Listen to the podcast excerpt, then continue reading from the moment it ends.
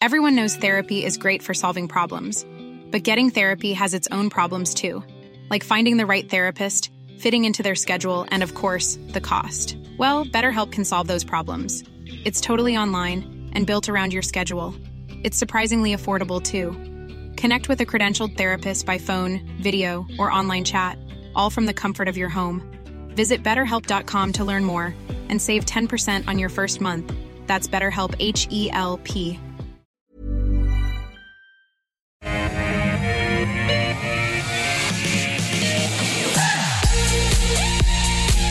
Hello, everyone. Welcome back to AusBiz Live from our Barangaroo Studios. Good to have you company for the call for the next hour. Um, 10 stocks picked by you. I put them to our expert panel. We do it all in one hour. Michael Gable from Fairmont Equities is with us. Michael, g'day. Good to see you. Good to be back. Uh, and Kai Chen from MPC Markets joins us for the first time. Kai, Pleasure to be here. welcome to the call. All right. Have you got your, are you feeling feisty today? yeah, you know, I've got. I think of, uh, it's been a pretty good uh, earning season for us. So yeah, we've Oh, got. Yeah, oh that's good. And markets just continue to shoot the lights out, don't they? Particularly in the US. Did you could you ever imagine that the above eight thousand points, record highs? Oh, the tech rally just keeps going. You know, it seems like it's got another leg behind that. Um, and you know, Netflix reported last night, and it was um, they've got 13, thou- uh, 13 million extra subscribers. Um, it's substantial. Yeah. Is it too late to get into those American tech stocks? Yeah. Have you missed the run? I think at these levels, you know, um, you'd be a little bit careful getting in because the valuations are quite high. Yeah. Um, but I think there's just so much momentum. You know, it's still got a little bit to go. Michael, what do you reckon?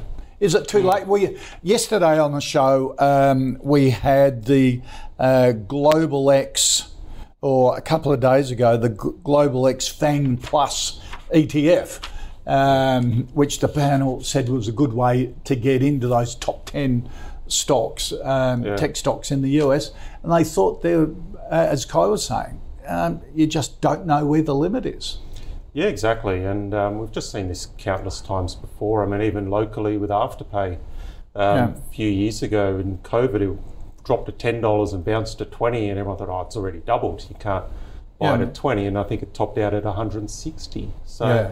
they they can surprise. Clearly, they they can come crashing down. So you have to be nimble. But um, yeah, look, valuations. It almost doesn't doesn't matter um, at the who, moment. who so- thought we'd get a three trillion dollar company in the world? Now we've got two uh, in Microsoft and Apple. And uh, Henry Jennings made a good point yesterday. We keep thinking of commodity cycles. Have we missed the run? Because commodity cycles come down when prices of commodities are high, more supply comes in. So it goes through the cycle back down again. But with tech stocks, you know, it's a, not a supply situation, is it? It's it's just momentum of new stuff coming out. Yeah, yeah, exactly. And um, it's interesting you mentioned commodities because I saw an interesting chart the other day showing valuation of tech companies compared to commodities, showing uh, they were quite at extreme levels, meaning tech expensive, commodities very cheap. But yeah, look, I mean, maybe. Maybe we've seen the top in tech now that I'm saying, yeah, it can keep it can keep running. You just don't know, bell. but but yeah, momentum. Stick with Yep. the momentum if you're in those, and you know maybe they top out in a day. Maybe they keep going for another six months. But Yeah, yeah, yeah. yeah. It's amazing. All right, uh, let's take a look at the uh, five stocks we're going to look at in this half hour. PeopleIn Cleanaway Waste Management, Pacific Smiles, Sandfire Resources, and Allkem, or the new Arcadium, if you like. It's been renamed. Uh, stock of the day. It is uh, confession season. Uh, before we start getting into the uh, into the earnings report and the walk of shame today, I feel like ringing a bell. Shame, shame. Is Domino's. Uh, Domino's is a sell at Goldman Sachs with the price target cut to thirty-seven dollars fifty after its profit warning late last night. It came out after the bell last night. Company says all previous performance guidance for FY24 are no longer in play. goodness, the company's half year earnings in Asia are expected to go, go down despite an 8% reduction in net debt. Expected net profit before tax, the range 87 90 mil, although sales from uh, same stores of Domino's Pizza for the first half of the year has increased by 1.3%. The company said further improvements are needed in the second half to boost order volumes. Michael, mm. a lot of people thought the worst was over for Domino's. Uh, but yeah. not. Were you shocked by this update this uh, late last night? Look, I, I, I, haven't been following it to be honest, because right. to me it just still felt way too early um, to be you know hoping for a turnaround. So even before today, we're talking about a, a $160 stock that was trading at about $60. Um, yeah, a lot of moving parts, yeah, a lot of stores, geographical locations. You've got yeah issues with um, customer demand, inflationary concerns, of course, with um, you know, with the, the food that you buy, they, they need to expand those stores to grow. Um, yeah, so just you know, a lot of yeah, a lot to go. Yeah, a lot that could go right, but a lot that could go wrong. And um, yeah, very disappointing update in terms of their Japanese sales. Same store sales across the rest of Asia and France looked quite disappointing. Um, and the big one there, just pulling guidance. So um, clearly, the turnaround isn't ready to turn around yet. So even after today's 30% drop, um, you know, I don't think you need to be that brave when we're seeing great updates elsewhere in the market. ResMed yep. and you know the lithiums are turning around. If you really are after some excitement, um, I think yes, if you're after excitement, no, under, underline if you're after excitement yeah. and lithiums, but um, but Domino's has had a good last six months, has that? Had a good November, yeah. December. Everyone was not everyone, but there there was a mood that maybe it had turned the corner, and then wham, this comes and yeah. just shoots all the optimism down yet again. So it just makes me, you know, wonder how long will it now take for them to build up that that confidence again? Because do you the want trust. to be, yeah, the, the yeah trust, and just as an investor, you think, well, okay, you know, now that this has come out um, after I'd had faith that they were turning it around, I need to see more evidence. So then you need another six months to the next result. How, how long would it take to get your trust back?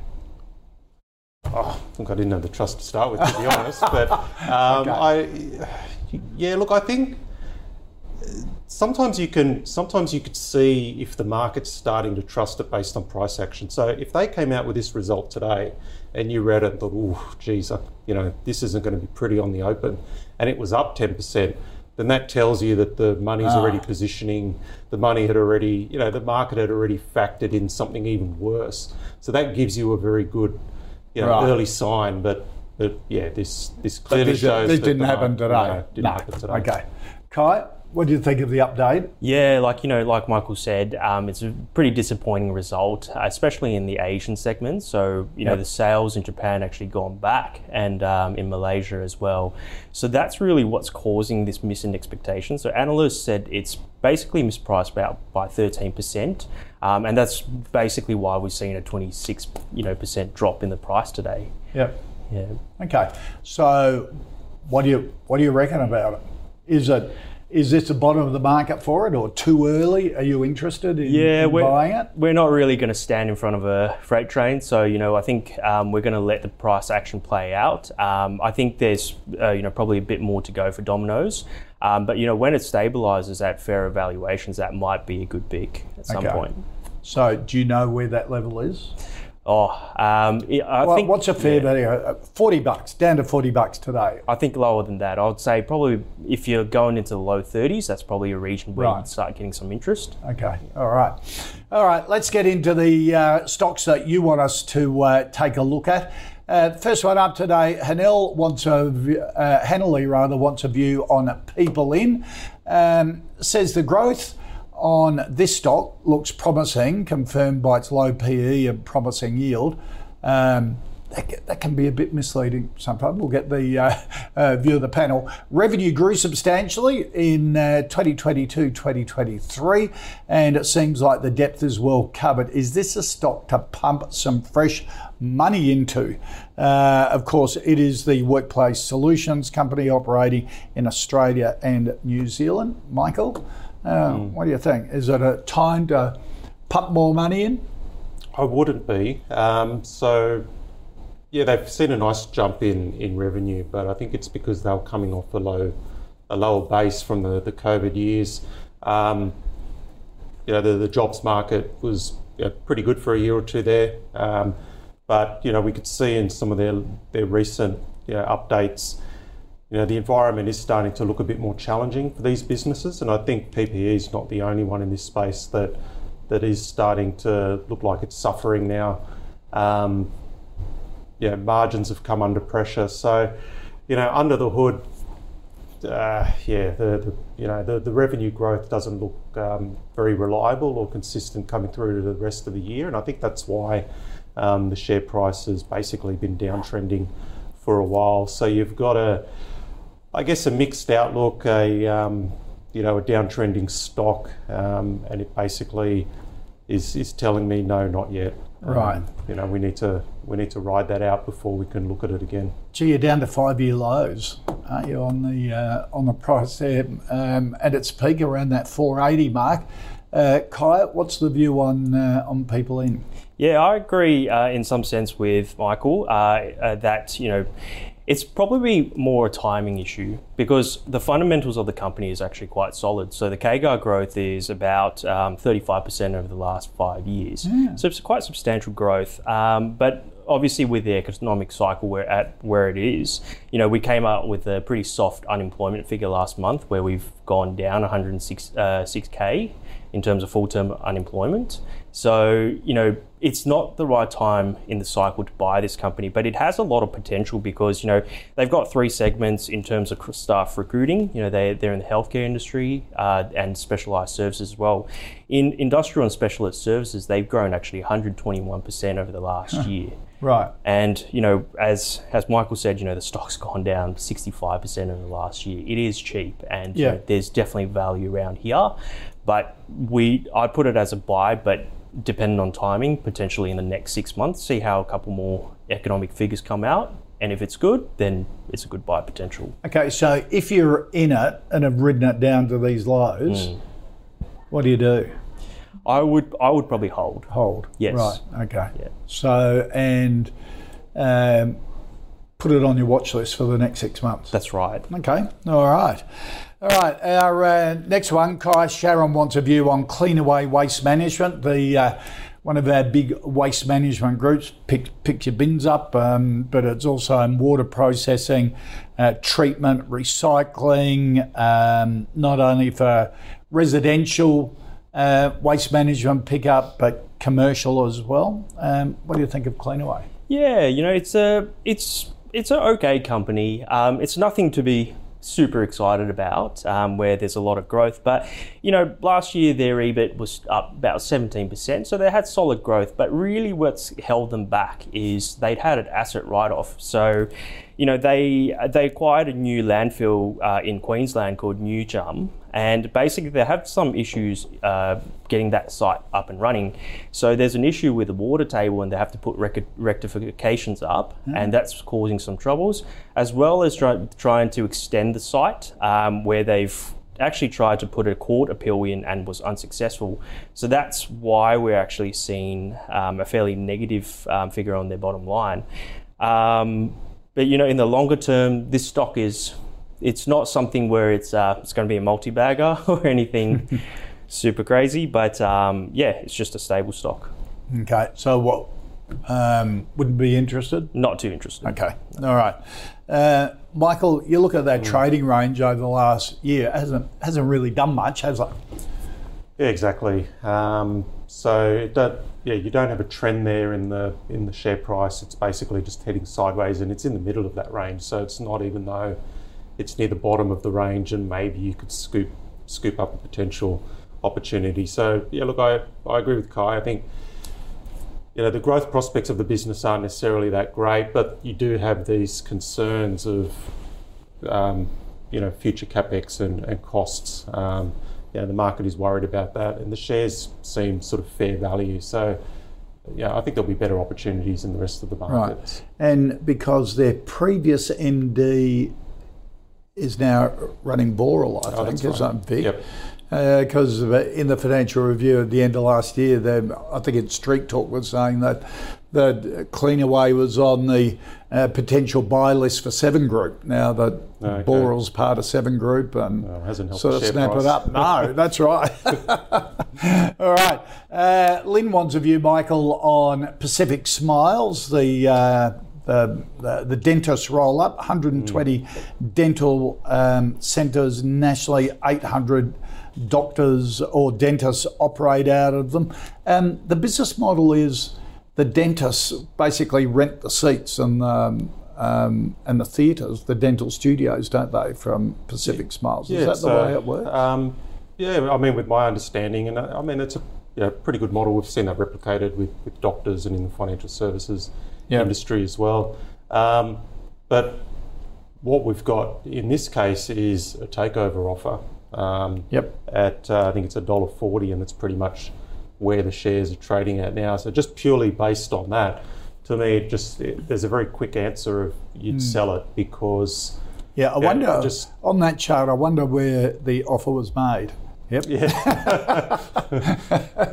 Around that November time, early yeah, December. something Yep. like that. Yeah. Um, so again, So you take the money and run. yeah, look, and you know, as I always say, um, you know, you can hold out for a tiny bit more, but if it doesn't eventuate, um, I don't see why it wouldn't drop all the way back to where it was previously, under a dollar. The other thing I've noticed with this stock is it's really liquid. Um, Illiquid. yeah, right. quite illiquid. Yep. So what that means is if there's any problem with that offer and you get more than half a dozen people trying to sell the stock, um, it's Right. going to move downwards by Right. quite a long way. So I'd, I'd use these levels up here to try to get rid of it um, and preempt any potential um, downside. Okay. Uh, Kai, what do you reckon? Yeah, so um, this company's been in uh, the the industry as a whole for dentistry. You know, it's gone through a period of transition where, you know, throughout the COVID period, there was a lot of cancellations because obviously people can't go and see the dentist. Um, but there was a build up, and that's uh, of demand afterwards, where you know people have to kind of backlog their checkups and go see that. And that's why you've seen a share price spike in 2011 12. Um, but that demand's kind of tapered down um, again. And for us, it's just, we're, you know, in that transition period, we're not really willing to take that risk to see how their overall trend goes.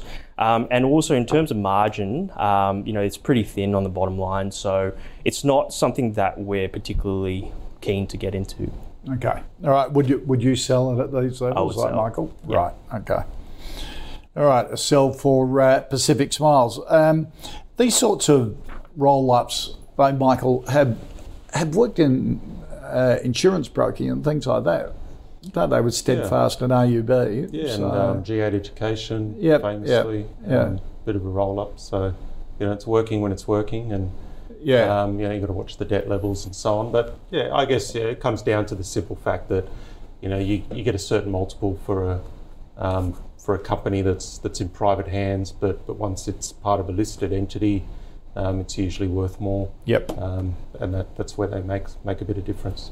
All right, let's talk uh, commodities now. Luke wants a view, Kai, on uh, Resources, um, uh, big copper uh, producer, DeGrussa um, Copper and Gold Project, uh, just north of Perth, is probably its biggest one. Um, what do you think of Sandfire? Yeah, you know, it's um, again, this company is in a bit of a restructure. So, um, in terms of the DeGrussa copper operations in Western Australia, they're looking to roll uh, roll off that operation. Um, then they're acquiring assets uh, in other parts of the world. So, they're acquiring a mine in uh, Spain as well in Botswana, and they're you know, over the last two years, they've been getting those operations up and running. So, this uh, in the, the Matheo mine in Spain, that's gone according to plan. Um, but of course, that's offset by rolling off the operations in Western Australia. So you know overall that their their bottom line is negative, um, and that's that's due to the restructure. So it's really a gamble in terms of how the other operations end up going. Right. So, what's your view on it? What's the MPC view on it? I think I think we we would sell that company. Uh, we would sell Sandfire, and if you wanted better plays in the copper um, sector, I think Wire ETF is probably a better pure play. Um, and of course, BHP. Um, If you're looking for something that's a little bit more stable and has diversified commodities, uh, BHP at lower levels would definitely be a good option. Okay, so what's a good level for BHP to be? Yeah, I think probably the 42 mark would be interesting. in Right, BHP. okay, all right. Um, Michael, what do you think of Sandfire? Co- copper was sort of second half of last year. Um, a lot of the market saying this is the, the hot new commodity, isn't it? Yeah, I mean, we we like um, we like copper, um, Sandfire. So you know, the copper price had a bit of a wobble at one point um, at the end of last year, as you know, the market was concerned on on global growth because. Yeah, is sometimes referred to as Dr. Copper. It's yeah, very, it's a very good sort of bellwether commodity for, for the, the global economy because it's Yep. used in everything. Um, yeah, the supply of copper, as, as, as people are starting to become aware of, is very low. So inventory levels globally are very low, not too dissimilar to where they were um, almost 20 years ago before you know, the, the price of copper, uh, I think, more than doubled um, in a very short space of time. Um, and obviously, share prices for, for, for anyone mining copper went up you know, more than that. So, um, look, Sandfire's had its issues you know, trying to get these other mines up and running. They've had to you know, raise money. It was quite dilutive. So the share price has been held back um, recently, but it is starting to get a bit of a move on now. We're holders of Sandfire, and I think, um, um, you know, as, as Kai mentioned, there, yeah, there's not really much out there in the market if you want the copper exposure. You know, there's the Yeah. ETF, and of course, BHP, which had its own copper mines, and then it bought Oz Minerals, and I'd like to think that for once they didn't buy it at the top of the cycle. They they bought it at the right time. So I think yeah, I think Sandfire is a good pure play. So it's Um, about the only one, isn't it? pretty much. I mean, there's some very small ones out there. Right. But I mean, even Sandfire, I think, is only a few billion dollars in, in market cap, and, and any others are, are much smaller. So, Right. um, yeah, look, I'm, I'm quite happy to to hold Sandfire here. I think it's got uh, much higher to go based on. Would you uh, buy it the end of here? Yeah, look, I mean, the best, the better time this week would have been a couple of days ago. It's already recovered half of those recent falls. But look, I think if you've got a longer term perspective, yeah, I'd have it as a buy. Okay, buy on the lot longer term. Um, um, does it worry you? Uh, and it's a comment that's made a lot on the panel when uh, commodity stocks going through a, a, a great period and then go on an expansion binge and start buying other companies. Um, sort of the Spanish mine, the one in Botswana. Did they buy those at the top of the market? Does that worry you when management goes on a on an investment spree? Because often they get it wrong. Yeah, look, I'd, I'd like to think that the, in this instance they bought it at the right time. So if we think back to when, you know, for those who are old enough to remember BHP and Rio, um, Yep. pretty much GFC era, that was after we've we've had you know a few years of a, a raging commodities boom. We haven't had that, um, so I think they bought it at the right time. Um, again, just looking at where we are in the global growth cycle, I think we're sort of at you know global growth's got a bit of a, a sine curve. At the bottom of that curve and trying to pick back up. Um, and you've got those really low global inventories of, of copper. So I think it's at the right time. And I think this year and next can be really good for these stocks. All right. Okay. Uh, good outlook there for Sandfire. Um, now, Michael wants a view, uh, Kai, on uh, Allkem, or it's been renamed Arcadium after the uh, after the merger. Um, one of our sort of lithium darlings. In um, Michael. Uh, referred to it as a the lively lithium market. If you want a lively investment, um, are you uh, are you a bit skewed towards a lively investment at the moment? Yeah, you know, we lithium obviously in the last year has gone through quite a substantial repricing. It's down about eighty. God, that's an understatement, isn't it? it's been a shocker. That's right. Yeah. You know, and um, we think that there's probably a little bit more pain to come in Right. the lithium prices. Um, hopefully, I think towards the end of the year, you know, we see some stabilisation in terms of uh, the spot prices. Um, in terms of the merger for uh, Allkem and Livent in Canada, it does give them a bit more diversity across their assets. So they do have both um, uh, lithium carbonate as well as spodumenium concentrates in across about four mines in you know Argentina, WA, and Canada. Um, so good prospects, and in terms of analyst expectations for the synergy for the merger, they think there's probably about 700 million worth um, of extra value for the two companies merging. Allkem did have a bigger uh, price to pay in the merger. It was supposed to be a merger of equals, but they had about 56%. Um, yeah, so I think as a company as a whole, we we like our uh, we like the new merged Arcadium. entity, Arcadium. Um, but I think you know if you're looking for more pure plays, Pilbara is definitely you know up there as well as Minres. This morning they came out with a trading update, and it's quite positive given the fall in spot prices. They are still profitable, and um, yeah, so I think Yep. those are two good alternatives. Okay, so you would prefer? Do you buy Pilbara and Minres at these levels, Yeah. or you do, but you don't with Arcadium? Yeah, I'd, I'd probably put Min, Minres first, Pilbara, and then Ar- Arcadium. Okay.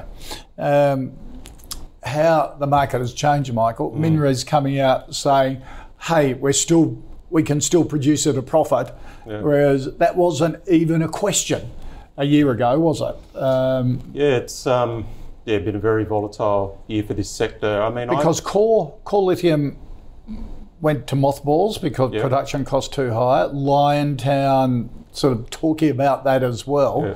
So the pressure is on these lithium stocks to come clean on how much they can produce it for. Yeah, I mean, I was I was going to mention those two two Yeah. companies, David. So, what's really been interesting, I think, in the past couple of months is, you know, firstly in December we you know saw very good buying in these lithium stocks, a lot of volume.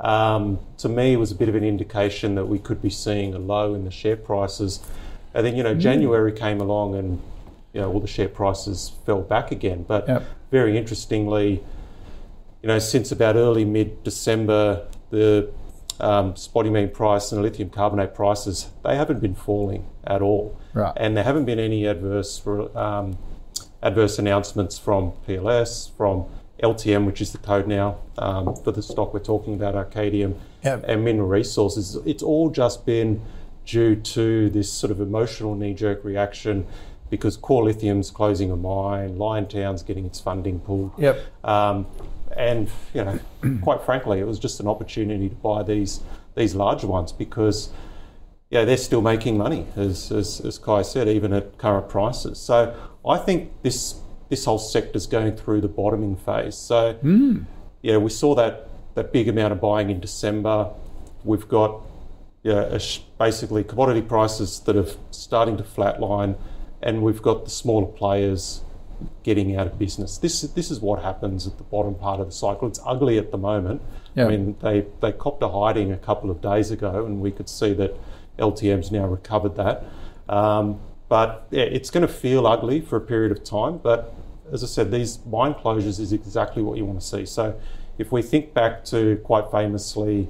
Um, back in 2015, the iron ore sector. So the iron ore price falling, falling, falling. We all thought it would stop at about, I can't remember, maybe it was $80 Yep. because that was the cost of production for a lot of mines. And it just continued to fall. Um, and Fortescue was being talked about as potentially Oh, being yeah. in real trouble. Absolutely, And yeah. we- uh, it was and- front page headlines, and Yeah. Twiggy was going to the banks. The banks were looking at closing him down. Yeah, yeah. It's a lot of smaller strife. miners were closing because they couldn't make any money. Yep. and that was the bottom of the cycle. So we come into 2016, Fortescue shares are a bit under $2. They finished the year at $6 something, and the Yeah. rest is history. So I think we've got something like that happening here. The smaller players are, are leaving. You know, Yeah. We're getting rid of that supply. Um, yeah, I don't know when we'll start to see a proper recovery in these stocks. Could be next week, it could be three months. But I think we're going through that that bottoming Hmm. phase. So, a you know, bit of a long-winded answer, but I think you know these are No, definitely a hold or even a buy. And as we saw with PLS yesterday and, and Min today, they're making money at these prices. Yeah. So these other guys drilling holes in the middle of nowhere and yeah, they're Yeah. running out of people to tap on the shoulder for more money. Um, yeah, look, they'll be out of business. You don't want to be in those smaller ones. You want to just stick with the top three here. They'll ride it through. They'll pick up whatever scraps they can get, and then they'll ride the next. So you, you'd have a buy on Arcadium, Yeah, yeah. okay, as well as Minres and Pilbara. Yep. Okay. Um, bigger. It is. It is funny. But, uh, doing the call here, everyone. You talk to all the the panelists and say there are times in the commodity cycle to buy these sorts of stocks, and that's when they're down on their bootstraps. Um, but then when the commodities do get down on their bootstraps. Everyone goes, whoa, I don't know about that. It's, terrible. Da, da, da, da. And Yeah, it's funny you say that because I also have a look at all these these analyst reports, and um, it's funny because you know one you know large broking house which will remain nameless has been very bullish this sector, but recently has just capitulated and really cut their targets. Oh, and, really? And so you see that as a good sign. yeah, it's very interesting. And then you also see those analysts who did get it right, that were warning about the sector, are now doubling down and saying, "Oh, it's got further to fall." And, Right, Um, right. Just very, yeah, because they're all written by humans, and we all feel that Yeah, sort of emotion after The that herd. Mentality. It's look, it's very tricky. I mean, I have to admit, I I thought these things were bottoming out. You know, last year, Right. um, so I was a bit bit early. But with what I'm seeing now, um, it's hard. Okay. to you know unemotionally say that there's further pain. I, I think there's enough evidence that we're we're going through that bottoming cycle. Okay, interesting. All right, let's uh, recap the first five stocks and stock of the day. Domino, um, after its update after the trade last night, it's uh, it's been really hammered today. Um, no from both uh, Kai and Michael. Uh, PeopleIn a no from Michael, uh, a hold from Kai, uh, Cleanaway a no from both. Uh, Pacific Smiles, a sell from both. It's got that takeover offer. It's up around $1.40 at the moment. If the takeover offer doesn't eventuate, you know, it'll. Uh, the the consensus of the panel was that it dropped back down to around that dollar ninety cent mark where it was before the takeover offer was made. So take your money and run. Uh, Sandfire, um, a sell from Kai if you want exposure to uh, copper. He reckons the wire EDF, uh, ETF will um, give you good exposure, or, or BHP uh, around that $42 level. Uh, Michael has it as a long term buy. Um, Arcadium, a buy from Michael. He believes the um, the lithium downturn, there's signs of capitulation, bottom of the market. Uh, lithium stocks look really interesting. Uh, Arcadium, a no from Kai, but um, MPC preferred Minres and Pilbara in this area. All right, here on the call, we've been following our own high conviction fantasy fund as picked by the investment committee. Uh, you can watch the December committee meeting on ausbiz.com. Uh, didn't have a January one, uh, February one is coming up shortly. Uh, the December that December investment committee meeting added ResMed. Car Group and Johns Lyng took profits on Wesfarmers, RPM Global, and MA Financial, and uh, that fund is up about 20% at the moment. Um, in this half hour, we're going to run the ruler across the Betashares Crypto Innovators ETF, uh, ANZ, CSL, Goodman, and also Reece. Um, so, first up, Ben wants a view, Kai, on the Betashares Crypto Innovators ETF. Now, uh, we've had all the Bitcoin ETFs launched in America over the last, last sort of two or three weeks. This isn't in crypto, in Bitcoin or any cryptocurrencies. This is in the companies that are in that crypto market, isn't it? Coin exchanges and things like that. That's exactly right. You know, this ETF mainly predominantly holds Bitcoin miners and the platforms that Bitcoin runs on. So over the last year, it's actually the top performing uh, ETF. Um, and as we've seen in 2023, you know, Bitcoin had a fantastic rally um, of over 100%. Um, but you know, going into what the SEC um, proved of in terms of ETFs in the US, uh, it was a bit underwhelming because you know we've seen we've seen the uh, price of Bitcoin test forty eight thousand. It's come back down to about forty thousand now, and I think it's a pretty pivotal level here because, you know, if, if it has momentum on the downside below 35,000, I wouldn't recommend getting in because I think there's probably a bit more pain to come. There's a lot of people who's bought onto the bull, bull run. Um, you know, so definitely within the next couple of months, could be better prices to get in at.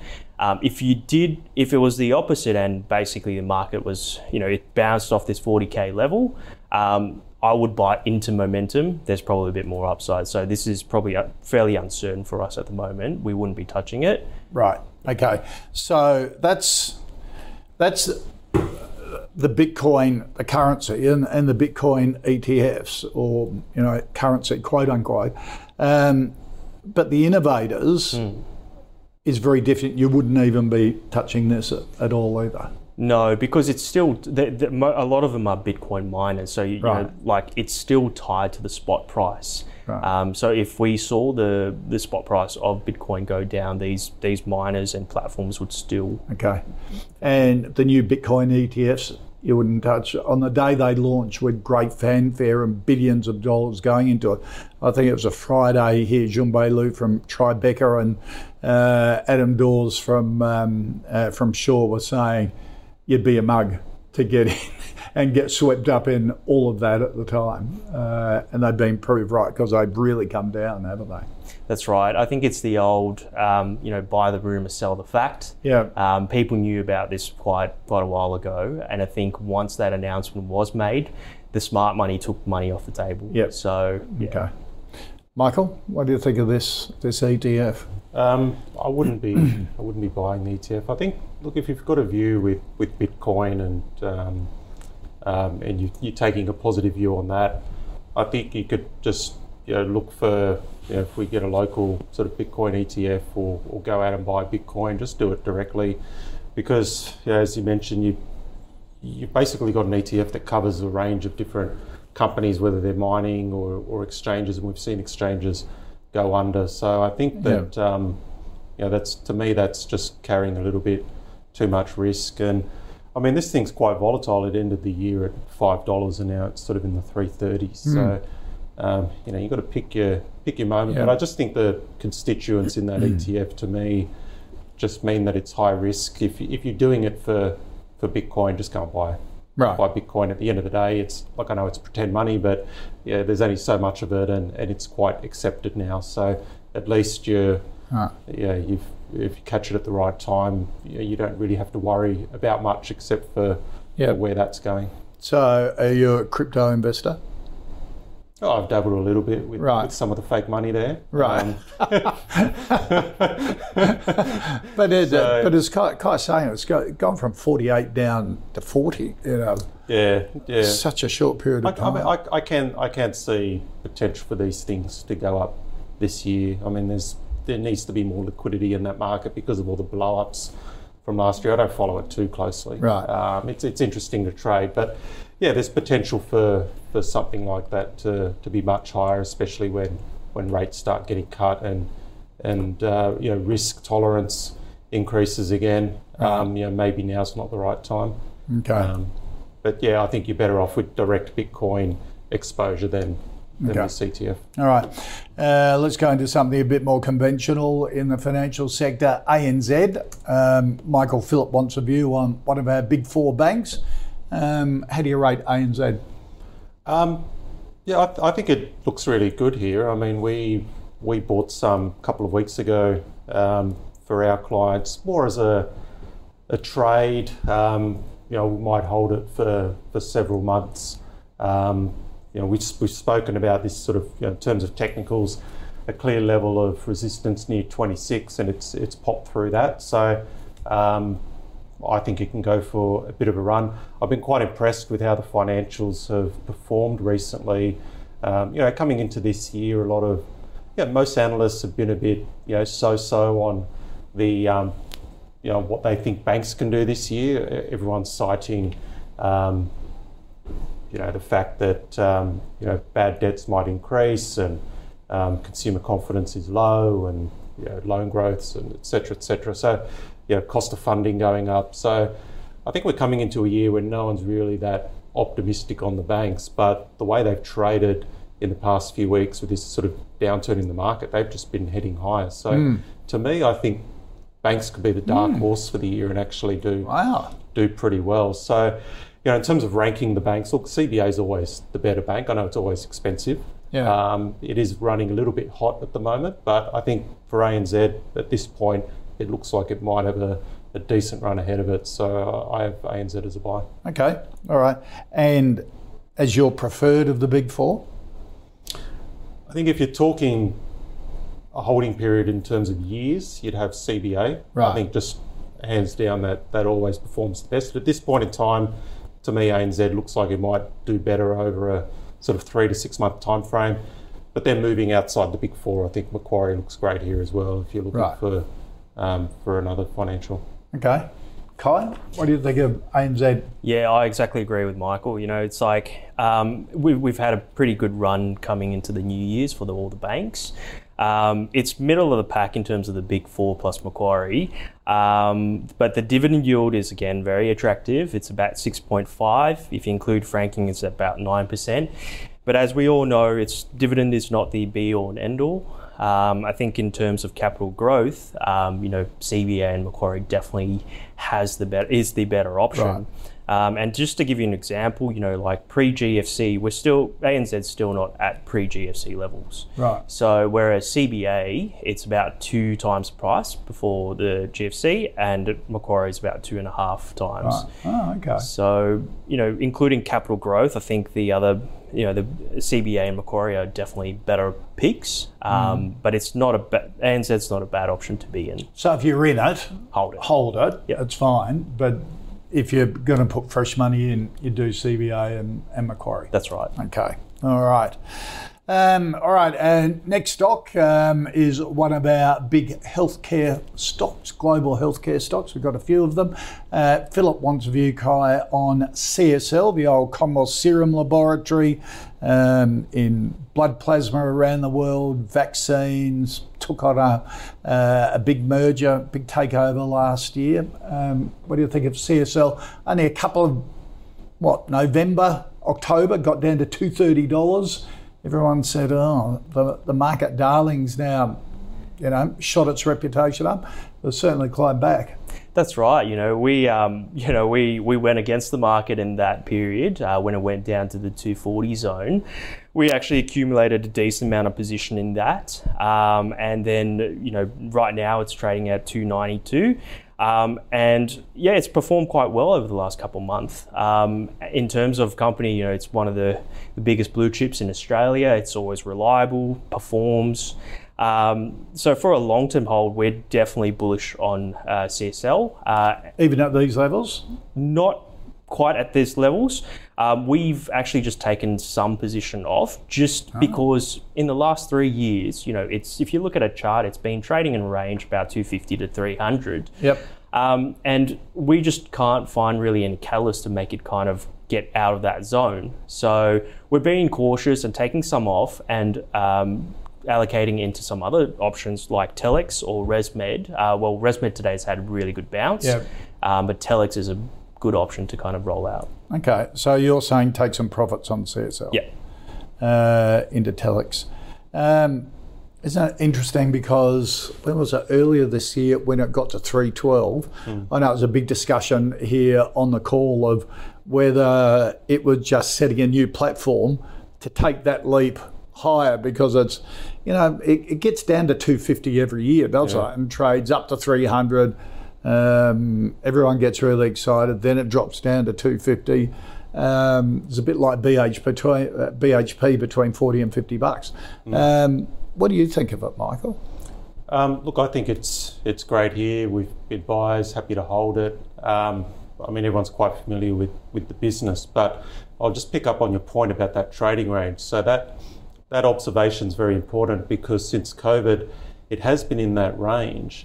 Um, and you know, if you look at a very long term chart from a chartist perspective, uh, I think that's known as a bull flag. So basically, you've had this huge run up in CSL Right. from sort of around 2012 to um, to where, where when we had COVID, so sort of 50 bucks to 300 bucks.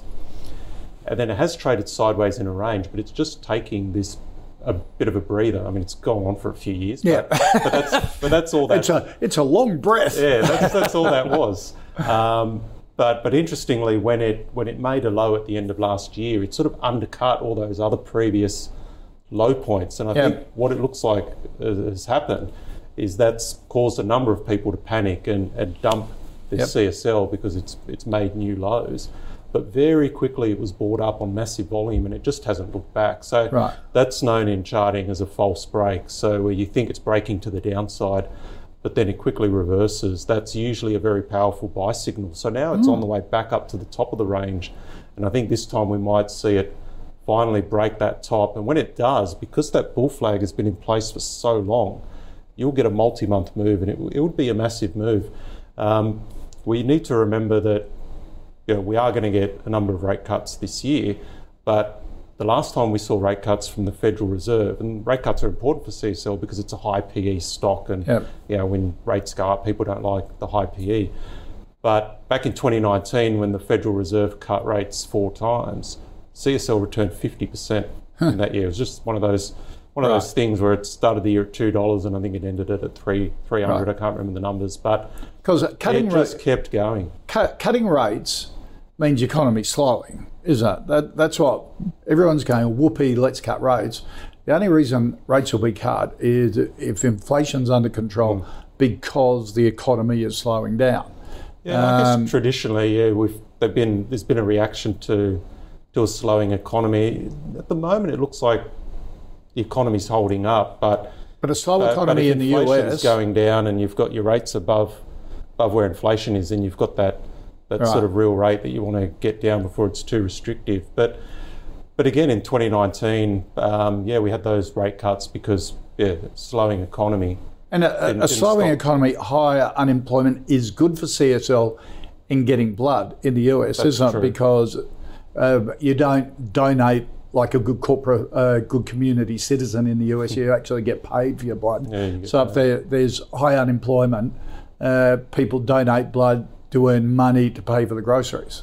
Yeah, exactly, exactly. So look, I think CSL again.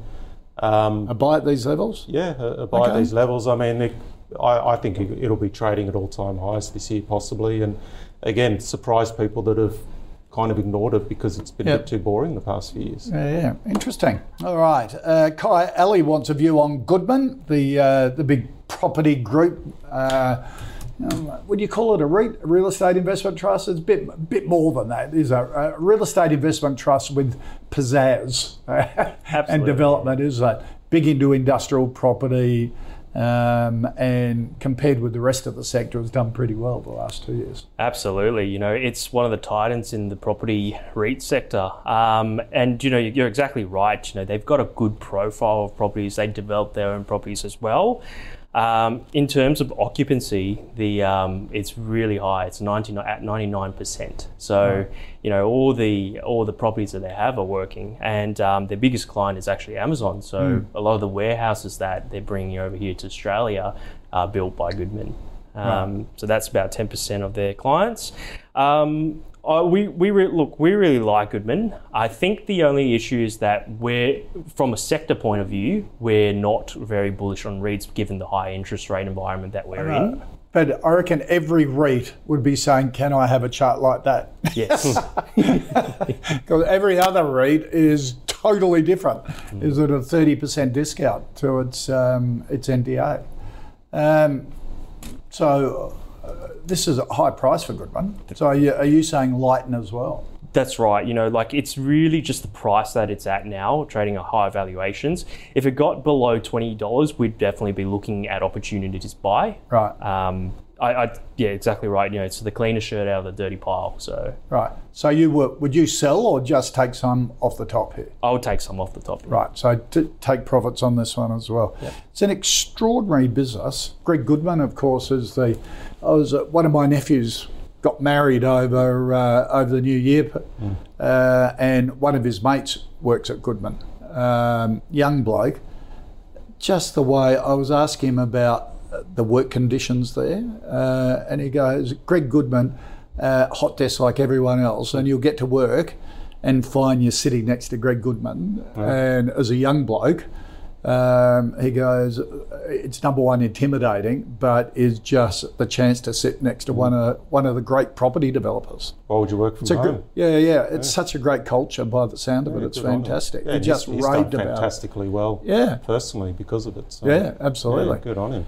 Um, what do you reckon? Good. Would you be Um, taking profits at these levels? No, look, I'd I'd be happy to hold. I have to admit, we we did sell Goodman Group for for some of our clients at the end of last year because we'd bought it earlier on and um, and rode it up. Um, the view was, uh, uh, you know, it, it had done so well compared to all the others, and I was looking at, um, and I've mentioned it a few times on this show, at um, the office property REITs Right, as yeah. as a bit of a contrarian trade because everyone just hated the things. But but of course, you know. So it's it's your back to the it's your lithium in yeah, that's my excitement. That's uh, that's how I get my kicks. Yeah, Yeah, office REITs. Um, so look, that that was our view at the time. We just thought maybe Goodman there might be a bit of a rotation out of the the Ah. bigger, safer one into the more exciting ones. Now that we have clearly seen that rates have peaked. Right. Um, but ultimately, if you're not looking to finesse those sorts of things, I think all the REITs should do well as Right. as rates come down. Maybe Goodman will go through a period of underperformance compared to some of those other smaller ones as they catch up. But yeah, if you don't want to do that and you're just happy to get exposure to this sector, yeah, hands So down, Goodman it. Group's the quality one. What's your commercial rate that you like? Uh, Um, your- so we did like Charter, lively one, Charter Hall, right? um, CHC. That's Yeah. that's come back a bit. Um, that, that's another one that a few of our guys took some profits on recently, but Right. I'm keeping an eye on that one as a way to come back in Okay. the recent weakness. All right. I think that can do well. Okay, and our final stock of the day, Terry wants a view on uh, Reece Kai, uh, big plumbing supplier, bathroom supplies, heating, ventilation, air conditioning products. Um, what do you think of uh, of Reece? Yeah, fantastic. We think it's a really good company and it's had a really solid performance over the last year with 11% growth in their bottom line. Um, and the interesting thing is that they're really expanding in the US. You know, so they've got about 231 branches open there, and in terms of growth over last year, it's about 80%. Jesus, had a good year, hasn't it? Yeah. So you know, and they've got their their leverage ratio is really low. It's about at uh, you know 0.9. Um, so you know, good margins, good uh, solid company, good product uh, with expansion opportunities in the US. Um, for us, it's a buy. Okay. Um, housing downturn here in Australia because it's in the US. It's not as big a factor. That's right. Yeah. Is that right? Is that that what you're thinking? Yeah, I think um, just in terms of the overall growth in the US, it's quite good figures coming out there. In terms of the housing market, it's probably not as bad as in Australia. Um, Yeah. Okay, Michael, Reece. Um, yeah, look, it's. I mean, that's a fantastic chart. And what's interesting, like I, I, I don't follow it, but um, so what I've obviously done is just had a look at some other analyst reports and try to get my head around what's going on. They all don't seem to like it. So the average broker targets, they've all got a sell on it. Average broker targets 35% under where it is at the moment. I think they're thinking that you know the Australian market, well, that's quite limited now, and Yeah. okay, they're expanding in the US, but that has risks, and we all know it has risks. But um, I don't know someone's buying it, so it's trending just Well, uh, really well. well, well, investors are ignoring all the brokers, aren't they? Yeah, so they should. they know. So, Kai, why are they doing that? Why, why are you bullish on it when, as Michael was saying, every analyst is saying sell the thing? Yeah, because I, What I, don't they understand? I think I think it's just the the potential market in the US. You know that that room for growth. That's really the story that the retail, uh, you know, investors are actually picking up on, and that's what's causing the price to go higher. Okay, instos must be uh, to have that momentum. Instos must be on on the back of it as well. Yeah, Michael, and look, I, I'll liken it to, you know, we had a we had a nice call last year with um, with Fortescue. Same thing. Yeah, everyone hated it, but we liked it, and my rationale was, well, as soon as everyone else starts to like it, then you've got even more money coming into it, and Yeah. before you know it, Fortescue, twenty three dollars to thirty bucks within, you know, a few weeks or so. So. Yeah, the same thing might happen with Reece if they come out with an Mm. announcement and, and say, look, things in the US are actually doing pretty well. Then Right. these brokers need to lift up their targets, and then you get some even. You know, get some more fresh money coming in, Right. and maybe the run can continue. So, do the, the analysts have in the back of their mind very few companies crack America? Uh, Yeah, and that's fair enough. It Yeah. is, yeah. It you've got your back against the wall in some ways. yeah. Um, so I can understand the, the cautiousness around it. But yeah, look, either you know the market's being foolhardy, but you know you the market is often right, Yeah. um, or yeah, there are enough sort of big institutions or or whoever out there that's that's done their homework and and they're looking at the housing market in the US and thinking yeah, it's not that bad. So Yeah. it could So- surprise on the upside. So What do you look for me, I it'd be hard to buy it after such a massive run, and we're getting very close to results. Because Right. look, at the end of the day, maybe they do confirm what the analysts are saying. And They're right all along, and the thing the thing collapses. So look, for me, I'm happy to hold, but Right. um, I'd I'd like to see what the next set of results holds. How, how wary are you both about taking any position on anything before it announces in this environment? yeah, very, very wary. I, I think I'm not not so concerned about it. So we spoke about you know CSL. I mean, they rarely yeah. disappoint. Um, ResMed, yeah, thank God, did all right because Yeah. I'm a holder of ResMed, as, as most of us are, Yep, and yep. we know what they're like with their quarterlies. You're either up a lot or down a lot. Yeah. So luckily that one worked out. But I think also um, commodities is usually okay because they have their quarterlies, and you basically got well, is the commodity price going up or down? Yeah, you- and that's it. I Yeah, mean, unless see there's that on a been daily something basis. else. Yeah, Yeah. It, but with other companies, yeah, I'd be pretty cautious. Do you get a bit cautious? As well? Yeah, you know, like it's really the variance in terms of analyst expectations, right? Because, you know, if they report and it's a big miss from expectations, that's what causes the biggest moves, you Yeah. know? So, Yep. yeah. Like Domino's Like Domino's Yeah. today, yesterday, Nanosonics uh, yesterday. It's been a week for it. All right, that's why you've got to keep watching the call on Ausbiz because you hear about it first. Uh, let's um, look at the final five stocks the ETF, the Beta Crypto uh, Innovators ETF, the Betashares. Uh, no from both Kai and Michael. ANZ, hold from Kai, uh, buy from Michael. Um, both of them prefer CBA for the long term and Macquarie. Uh, CSL, buy from Michael, take profits from Kai and use those profits to go into Telix. Uh, Goodman take profits as well from Kai, hold from Michael, uh, and Reece a buy from Kai and a hold from Michael. Um, Michael, it's always great to have you. Michael Gable from Fairmont Securities. Good Thank to you. see you. Uh, Kai Chen, first up on the call. Good to have you. Thank you. It's great to have you as part of it from MPC Markets. Uh, that's our show for today. If you've got any stocks you'd like us to cover, go to ausbiz.co slash callpicks or tweet us on X using at ausbiztv. Add all of the questions and comments you like. That makes it a lot more interesting for us as well. Uh, no call tomorrow for Australia Day. You enjoy Australia Day. Back with more of a call on Monday.